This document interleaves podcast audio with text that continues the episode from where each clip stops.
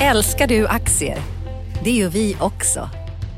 Sea Worldwide Asset Management är en av Nordens största oberoende aktiva aktieförvaltare och har samlad kunskap sedan 1986. Ta del av vår kunskap på seaworldwide.se. Bokstaven C worldwide.se.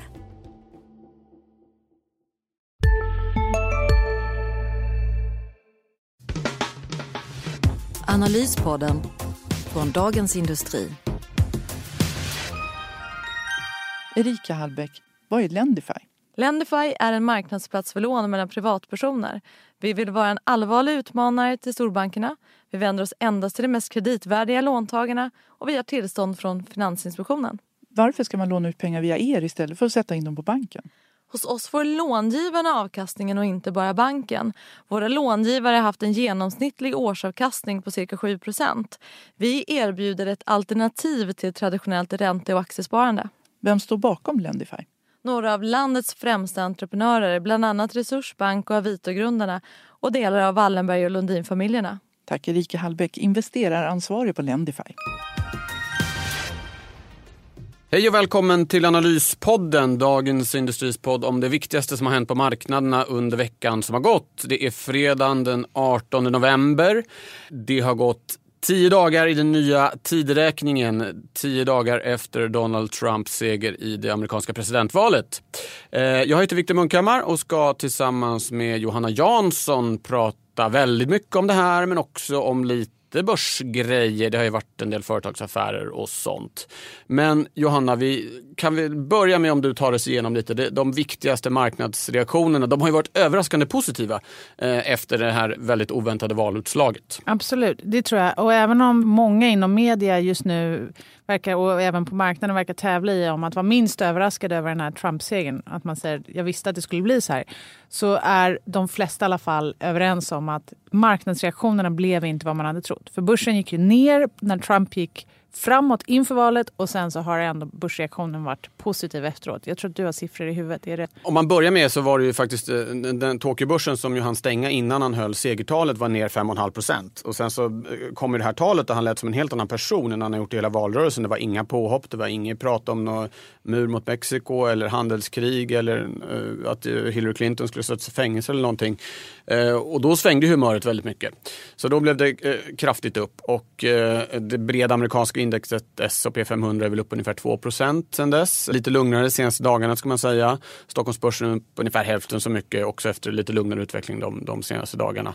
Precis, det har eh. lugnat ner sig lite. Så man kan, på något sätt känns det som att det var Trump-förtvivlan inför valet, eh, Trump-eufori strax efter och nu kanske det blir lite mer en sund inställning till vad det här faktiskt kan innebära. Jag tror i och för sig att, eller jag är ganska övertygad om att marknaderna överskattar eh, vad han faktiskt kan göra för USA i dagens läge av flera olika skäl.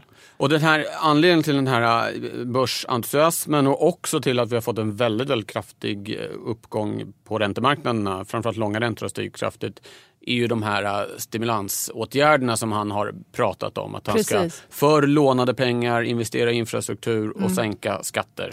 Han kallas ju redan för the inflation president. Att han ska liksom få igång inflationen här och det är därför man då går ur räntepapper och går in i råvaror. Eller gjorde till en början. Man hellre äga en guldtacka än äh, räntepapper när inflationen stiger och sådär. Men sen, det är också annat. För jag tänker om man tittar på börseffekterna så ser man att cykliska bolag har gått bra. Råvarubolagen är upp. Det kan ju vara en inflationsgrej. Men det kan ju också vara det här med att man hoppas på att han faktiskt ska få fart på de här infrastrukturinvesteringarna. Och sen eh, även bankaktier då, att han vill dra tillbaka, rulla tillbaka regleringar som man införde efter finanskrisen. Så ja. det är tre börspositiva, skulle kunna vara börs... Men jag tror att det är alldeles för tidigt. Alltså, för att, Tittar man, det som marknaden hoppas på, som man drar paralleller till, det är en annan ganska börsvänlig president, nämligen Ronald Reagan i början på 80-talet. Men det är, det är alldeles för optimistiskt att tro att han ska... Ron, Donald kommer inte bli en ny Ronald. Just det, som du skrev i dagens Som jag skrev ja. idag, precis. Och det finns så många olika skäl till det. Inte bara hans personlighet, hans ideologi och hans vana av politiken talar emot honom, utan det är också själva förslagen. Därför att Ronald Reagan kom in i ett läge när amerikansk ekonomi var ganska taskigt skick, strukturellt skick efter kriser på 1970-talet. Och han hade en tydlig vision, delvis med hjälp av väldigt liberala ekonomer i ett, eller liksom ett rådgivarteam för hur det skulle förbättras. Han ville minska statens roll, han ville minska både utgifter och intäkter och han ville få ner inflationen. Och då lät han också centralbanken börja med den här inflationsbekämpningen som vi sen har liksom gynnats av Särskilt kanske de senaste, eller år, fem, 15 åren innan finanskrisen ungefär. Men där Donald Trump kommer in i ett helt annat läge. Så även om hans eh, förslag var liksom perfekta så är amerikanska ekonomin har redan återhämtat sig ganska väl. Och resursutnyttjandet är ganska högt. Arbetslösheten ligger under 5 procent. Exakt. Vad ska, hur mycket mer ska han kunna pressa ner den? Det är inte självklart. Det är klart att det finns de som skulle kunna... Det finns många som har slagits ut i samband med finanskrisen som kanske kan få jobb. Men det är liksom, de här lågt hängande frukterna de finns inte där. Och dessutom så är hans förslag då inte alls lika liksom, skarpa som Ronald Reagans. Därför att Trump, till skillnad då från Reagan, blandar lite hejvilt höger och vänsterpolitik. Och summa summarum av det är att han både vill höja utgifterna, satsa på infrastruktur och minska intäkterna, sänka skatter. Och nettot av det kommer ju bli ett budgetunderskott. Så det... Och en annan sak, eh, till skillnad från Reagan, då, han är ju emot frihandel. Han är emot eh, frihandel. Reagan vill ju... Reagan, hans idéer inspirerade eh, andra länder att just den svenska skattereformen i början på 90-talet, att våga öppna upp för handel och sådär. Så det är liksom en helt annan, helt annan politik. Nu ser det ut som USA blir mer slutet istället. Och sen också en annan grej, det är att en av USAs stora utmaningar, och också när Reagan tillträdde, då var liksom den stora efterkrigsgenerationen var i 30-40 års åldern de är nära pensionsåldern nu och ska man då liksom få, då minskar arbetskraften och det är en tillväxtbroms i sig. Och ska man motverka den tillväxtbromsen eller släppa på den, då vore det bästa sättet vore att tillåta arbetskraftsinvandring och det är inte Han vill istället slänga ut dem som är Han vill slänga ut dem ja. illegala. Och det är, det är också motsatsen till vad Reagan gjorde. Så nej, jag tror att det är en alldeles för optimistisk syn att tro att eh, Donald ska kunna upprepa någonting sånt av flera skäl. Då. Ändå om vi går, går igenom då, vi, vi nämnde här äh, börserna eh, upp eh, och framförallt långräntorna har stigit kraftigt. Det har ja. smittat av sig på resten av världen Det är också. väl i och för sig mer rimligt då tycker jag, att långräntorna stiger. Men, då, men, och, så att, men däremot så tror jag att de som hoppas på att den här börsuppgången ska hålla i sig, de kommer bli besvikna. Ja. Och nu såg jag, vi hade en rubrik här på di.se här idag på fredagen att ta hem det här vinstrallyt om ni har bettat på det. Det kommer bli, jag tänker så det kommer bli volatilt. Vad tror du? Alltså det, vi har så ja, mycket nej, men politik. Någon, ja, någon, någon eh, där ute sa att från och med nu kommer varje presskonferens med USAs president att vara ett market event, alltså en marknadshändelse som kan få marknaden att skaka till. Och så är det väl för att eh, han är ju av allt att döma en väldigt oförutsägbar person som eh, verkar reagera rätt eh, impulsivt. Eh, man kan väl också tänka sig att marknaden lite bättre till sig det här strulet kring det liksom skiftet av administration i Washington. Det verkar ju vara helt uh, oförberett att det faktiskt är, vad är det 4 000 personer som ska bytas ut. Uh. Just det, den nya presidenten måste tillsätta 4 000 ja. nya personer i ja. administrationen. Så Det är inte utan att man undrar om, han, om, om Donald Trump verkligen ville det här. Ja, du tänkte han bara ville ska röra om lite i grytan och sen återgå till Trump Han Tower. såg lite chockad ut tycker jag när han faktiskt kom in i Vita huset och skulle Ja, han har sagt med... att han kanske inte ska bo där precis. Det, är, är, det verkligen definierat så? Ja, nej, ja. Som så mycket annat, vi vet inte. Och det är väl, någonting, det är väl den stora kontentan kanske av och allt Vad det här. betyder den här politiska vi, vi osäkerheten? tänker Jag Jag nej, vet att du har tittat på det närmare. Ja, nej, ja, precis. Det finns ett sånt här index som försöker sammanfatta e- Economic, uncertain, economic Policy Uncertainty Index, alltså hur graden av osäkerhet kring den ekonomiska politiken. Och det, eh, Brexit var det lite högre, men annars är det högsta på ett, på ett år nu. Man vet helt enkelt inte vilken eh, politik som kommer. Och då, och då, brukar man säga så här, men har det någon betydelse för börsen? Det är ju i slutändan bolagsvinsterna som, är liksom, som driver börskurserna. Vet man om det finns någon korrelation med börsen egentligen på sån här politisk osäkerhet? Eller Nej, det är väl, ja alltså osäkerhet generellt är ju någonting som marknaderna ogillar. Eh, mm. Alltså oavsett vad det är för osäkerhet. Och, och om det nu är så att eh, varje gång eh, USAs president öppnar munnen så kan det betyda att någon aktiekurs går åt det ena eller andra hållet. En, ackumuleras det där så blir man blir lite försiktigare med att investera kanske. Vet inte vågar inte riktigt lita på att, vad som ska hända. Så att osäkerhet generellt är dåligt. Sen så, det är klart att osäkerheten ökar under en övergång. Eh, någon gång kommer det väl visa sig vad han vill. Om han menar allvar med den här muren mot Mexiko exempelvis. Om han menar allvar med att riva upp frihandelsavtalet med Kanada och Mexiko och så vidare. Men osäkerheten i sig är ju eh, förstås eh, negativ. Jag tänker, politiska nyheter är ju svåra att räkna på just för att de slår så brett och det kan vara liksom effekter som går åt ett håll i ett land och åt ett annat håll. För svenska bolag, många tunga stora verkstadsbolag, är så otroligt klurigt. Vi vet ju i Sverige att export är viktigt för oss men exakt hur viktigt det är är ju svårt att säga eftersom vi producerar, många stora företag producerar i ett land, de har forskning och utveckling i ett annat. Och liksom hur man räknar den faktiska exporten i de siffrorna är klurigt. Men det är självklart att för små öppna ekonomier som Sverige, Baltikum, även i viss, liksom för många andra som Tyskland till exempel så är det dåligt med den ökade protektionism som det här förmodligen ändå innebär. Och en annan grupp av förlorare är ju faktiskt tillväxtekonomierna. Där, där blev ändå reaktionen på uh, Trumps seger den väntande. Det, ett brett index, MSCI Emerging Markets, ett brett tillväxtmarknadsindex är ner ungefär 6 procent sen, uh, sen valet. Och det är, en viktig faktor där är att dollarn har stärkt så mycket. Precis. Med uh, högre räntor i USA gör det attraktivare att ta hem placeringar dit mm. och dessutom har många både företag och i vissa fall stater eh, lånat i dollar och det blir dyrare att betala tillbaka och här de tänker jag, pengarna. En stor del av dollarförstärkningen kom ju innan valet egentligen. Eh, och vi har också Fed som kommer upp här i december som väntas höja räntan och det har ju också fått dollarn att gå lite starkare. Vad tror du om dollarn? Har du någon känsla framöver? Det här med att spå valutor? Nej men det beror väl på, säg nu att, att det är den här, eh, att den här liksom inflationsdrivande politiken med om kombinationen eh, låna massa pengar för att sänka skatter och satsa på infrastruktur i en, i en ekonomi som redan ligger ganska nära kapacitetstaket och mm. eh, försämra handelsmöjligheterna. Det är ju en liten inflationsbomb och då kan det ju tänkas att Fed behöver kliva på i betydligt eh, högre takt mm. än vad de har tänkt sig i ett annat läge. Och då skulle ju dollarn kunna få sig en, en skjuts av det. Sen om man tittar med, med kronan, det känns ju helt bisarrt att en dollar ska kosta 9,20 i det läget vi är nu. Men det har vi ju sagt i ett år att kronan kan inte mm. vara så här svag och ändå har den bara fortsatt att försvaga. Mm försvagas. Ja, men precis. Jag tänker också att dollarn, som jag ser det, så dollarn kan mycket väl gå starkare sett som liksom valuta gentemot en massa andra valutor. Men kronan, mot den svenska kronan, kronan är svag idag och att se, det är svårt att göra en prognos att kronan ska gå ännu svagare. Ska vi lova att kronan är starkare än idag om ett halvår? Vi gör det? Ja, ja why not? Okay. Vi lovar det. Starkare krona. Starkare krona. Ja, vi säger så. Till midsommar. Till midsommar. Ah. Ja, det är bra.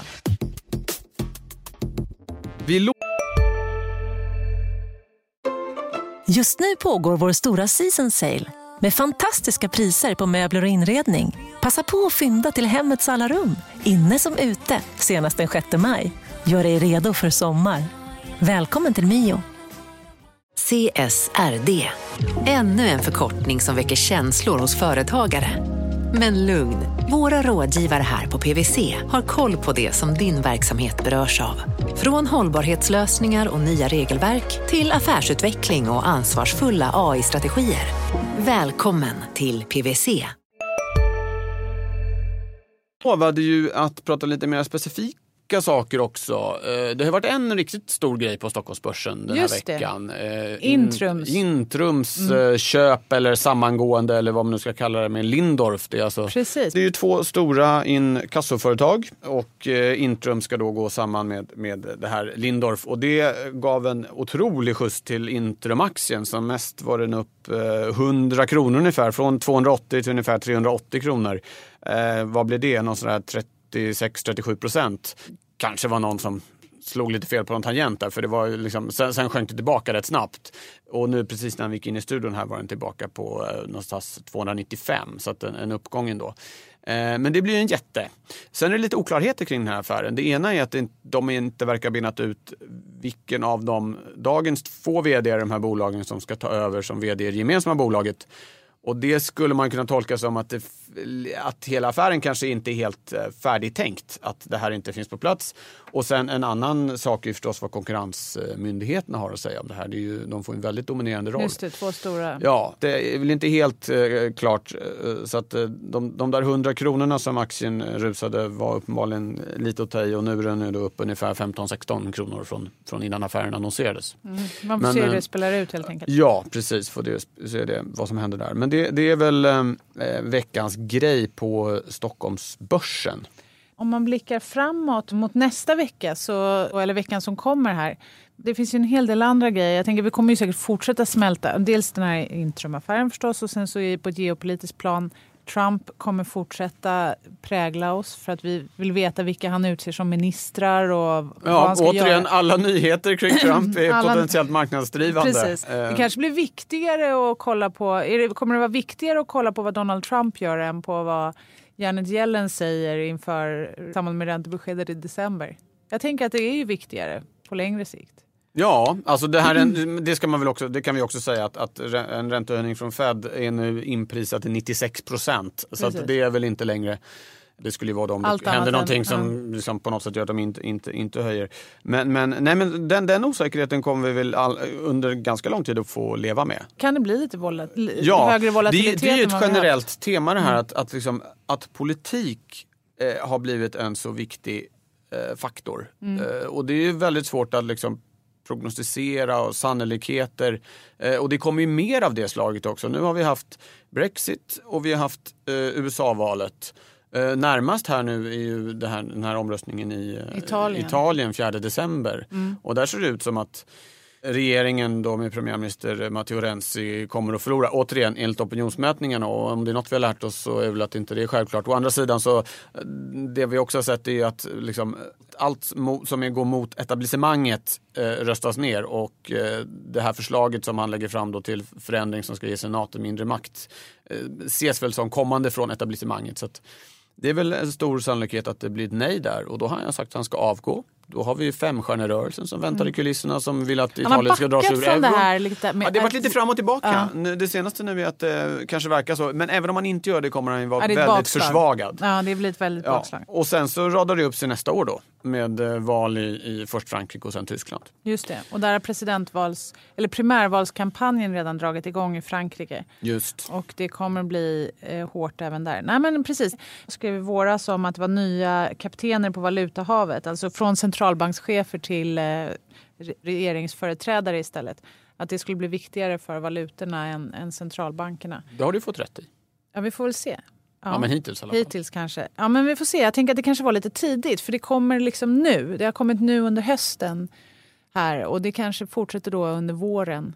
Men det, det kommer absolut bli viktigt.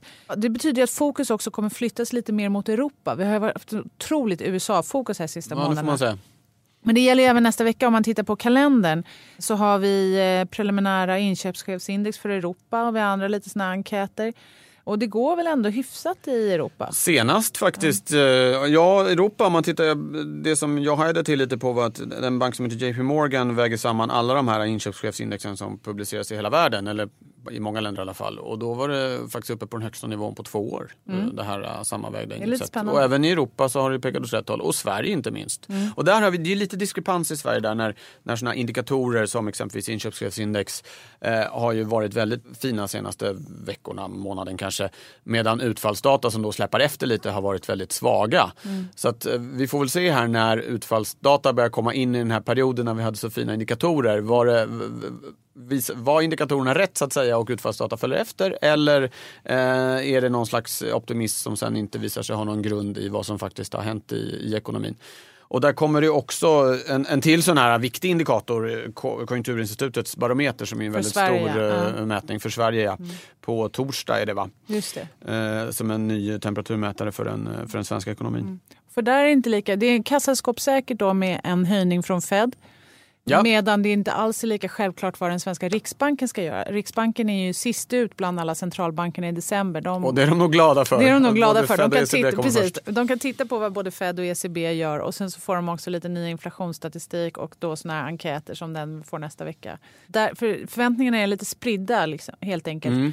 Jag tror att man ska absolut inte räkna bort att de gör någonting mer men jag tror hellre att de utökar sina obligationsköp än att de sänker räntan igen. Ja, det är väl ändå någon slags konsensusbild att det. om Mm. ECB utökar sina obligationsköp, vilket de flesta tror, så kommer Riksbanken att se sig tvungna att följa efter och utöka. Fast jag tror att de Sina. helst skulle vilja slippa. Absolut, Ja. de vill väl helst höja räntan. Men eh, då har de det här med inflationen. Där kan vi nämna också att det var ju två eh, usla månader för Riksbanken när inflationen kom in långt under deras eh, prognoser, inte minst i september. Eh, nu oktober, oktoberutfallet var ju mer i linje med vad Riksbanken hade trott. Då hade ju Riksbanken visserligen justerat Mm. ner sin prognos. Men ändå, det var väl lite skönt för dem att det inte var ett sånt där jättegap Mm. igen. Ja, men jag tycker att det verkar som att det, räntebotten är nådd så gott som. Och det har, vi har ju haft en väldigt spik i räntorna här efter Trump. Den kanske är lite väl kraftig. Men det är ändå så att trenden är för svagt stigande räntor på här framöver. Så ser jag det i alla fall. Ja. Vi måste också prata om det här eh, förslaget om eh, e-kronor. Eh, Ja. Cecilia Skingsley höll ju ett tal om det. Hon har pratat lite om det förut men nu var det lite mera kött på benen. Även om hon i första hand kastade ut frågor kanske eller tankar. Berätta Johanna, du har jobbat på Riksbanken, du kan väl sånt här? Det är många som undrar, precis, vad är det här? Vad betyder det här? Ja. Alltså digitala pengar, det är väl så, Riksbanken ser ju, alltså vi har ju en minskad kontantanvändning i Sverige och jag menar bara här tvärs över oss där vi sitter på Dagens Industris redaktion så tar kaféet mitt emot tar inte ens emot kontanter, man måste betala med kort. Eller Swish? Eller Swish. Ja. Men det är inte alla som har tillgång till det här och Riksbanken är ju ansvariga för att faktiskt se till att vi har Pengar att sedlar- betala pengar att betala med. Det såg man också i Indien där centralbanken drog in stora sedlar här i veckan för att man ville minska korruption och svarta pengar. Så helt plötsligt blev det panik vid uttagsautomater och sådär. Och där, så att, Ja, det är ju stor kalabalik i Indien Ja, faktiskt. Så att Vi- det spelar ju fortfarande roll Ja, vad, man ja. gör med, vad man gör med de fysiska pengarna. Och då är Riksbankens förslag att istället för att andra tar patent på det här med digitala valutor som bitcoin till exempel så ska de stå för de digitala valutorna. Det slänger upp en massa frågetecken. Behöver vi banker på samma sätt som vi har idag? Om vi Som är alla... en mellanhand lite Det är grann. en nu. mellanhand. Och om vi alla har ett liksom, ett elektroniskt konto i Riksbanken vad ska man ha konto hos banken? Banken kommer ju fortfarande behövas för att låna ut pengar och för placeringar och sådär. Men det blir ändå knivigt. Jag vet inte. Det känns inte som en... Med e-pengar så försvinner ju det här problemen med det blir lättare att införa negativ ränta. Där, där har man ju nu kontanter Ja. som ju då per definition ger noll i ränta som Ja. slags För de som hoppades att negativ ränta är ett experiment som inte kommer att återkomma så tror jag tvärtom. Det här, var bara, det här är bara början. Så att, spännande. Det var en intressant förutsägelse. Det här är bara början alltså. Det här är bara Vi början. ska ännu ner, ner med e-pengar Nej, då. men jag så- tänker med e-pengar, då Ja. kan man göra precis vad som helst Ja. egentligen, eller hur? ja, då, ja visst. Ja, du, då, men du då, kan ha en ränta på vadå, minus 3 procent. Det är ingen lagringsgrej. Vad ska det bli en bankrun? Ja, det, är bara, det man vill med en låg ränta är att folk ska ta ut sina pengar och använda dem. Mm. Ja, spännande. Det här med Indien, ska vi ta upp det lite mer? Det de gjorde var alltså precis samma dag som USA hade presidentval och många tittade på det så meddelade plötsligt regeringen att alla 500 och 1000 rupee sedlar blev ogiltiga. Och det här var alltså, det är ju, jag tror 86 procent av det utestående kontanterna. Och tanken var att man skulle kunna byta de här mot nya. Och hela syftet med hela manövern var ju att eh, minska korruption och rensa ut lite svart, eh, svart ekonomi ur ekonomin. Men som du var inne på, det har lett till stor oro för det har inte funnits tillräckligt med nya pengar så att eh, folk som går och handlar på marknader har Man inget får att handla köra ut för. såna här automatbussar med att pytsa ut eh, sedlar till... För, precis, för att en stor del av konsumtionen baseras på kontanter. Om man går och köper mat för och betalar med kontanter. Alltså, tydligen då, så, eh, den data som finns just nu så säger man trots att det här låter ju helt absurt och borde få jättestora effekter om man inte har pengar att gå och köpa sin mat för så verkar inte som det har gett så stora effekter än. Det har ändå löst sig. Alltså de- de flesta har fått tag på tillräckligt med cash för att kunna handla sin middag och så vidare. Så att, men vi får väl se. Men poängen är ändå så här, centralbankerna är, de är viktiga. Det är en viktig del av samhället även om det ibland låter som att de bara sitter och experimenterar med knasigheter. Ja. Så är det inte utan Ja. de, eh, de kommer behövas. Det finns ju en ny, med e-kronor i Indien. Jag blev faktiskt uppringd igår av eh, producenten för något indiskt eh, tv-program som hade snappat upp det här om e-kronor då, Ja. eh, Riksbankens tankar om det, eh, koppling till den här eh, krisen i Indien med då kontantbrist och hur vi skulle prata om det här. Så, att, Mm. så att, eh, det har ju skapat faktiskt en hel del uppmärksamhet runt om i världen. Precis, det här med, med, med e-kronor. Precis. Ja, och de. Men Riksbanken är inte först. Alltså, även Bank of Canada pratar om det här. Bank of och- England har haft eh, Exakt. resonemanget vet jag. Ja. Mm. Så det är som sagt, det här är bara början. Ja. Spännande! Mm. Är, är det något mer du vill tillägga innan vi rundar av? Nej, jag tror att ska man knyta ihop den här säcken så är det absolut så att det är fokus fortfarande på efterverkningarna av USA-val och annat. Och det, det kommer att överskugga. Och sen så glider vi sakta över med ett fokus mot Europa och valen där 2017. Och det är politikerna som blir de nya kaptenerna här på marknaden ser det ut som. Ska jag klippa till dem med veckans litterära referens? Absolut. Kanske för att runda av eh, Verkligen. Niccolo Machiavelli, klassikern, som har sagt många saker. Han har bland annat sagt att eh, politik har ingenting att göra med moral. En Eh, dyster avslutning med, på den här. ja, med den lite dystra avslutningen så önskar vi alla en god helg. Ja, tack. Eh, och så hörs vi eh, nästa vecka. Hej så länge! Analyspodden från Dagens Industri. Podden redigerades av Umami Produktion. Ansvarig utgivare Lotta Edling.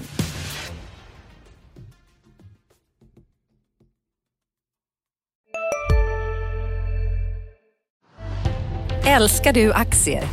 Det gör vi också. Sea Worldwide Asset Management är en av Nordens största oberoende aktiva aktieförvaltare och har samlad kunskap sedan 1986. Ta del av vår kunskap på seaworldwide.se. Bokstaven C, worldwide.se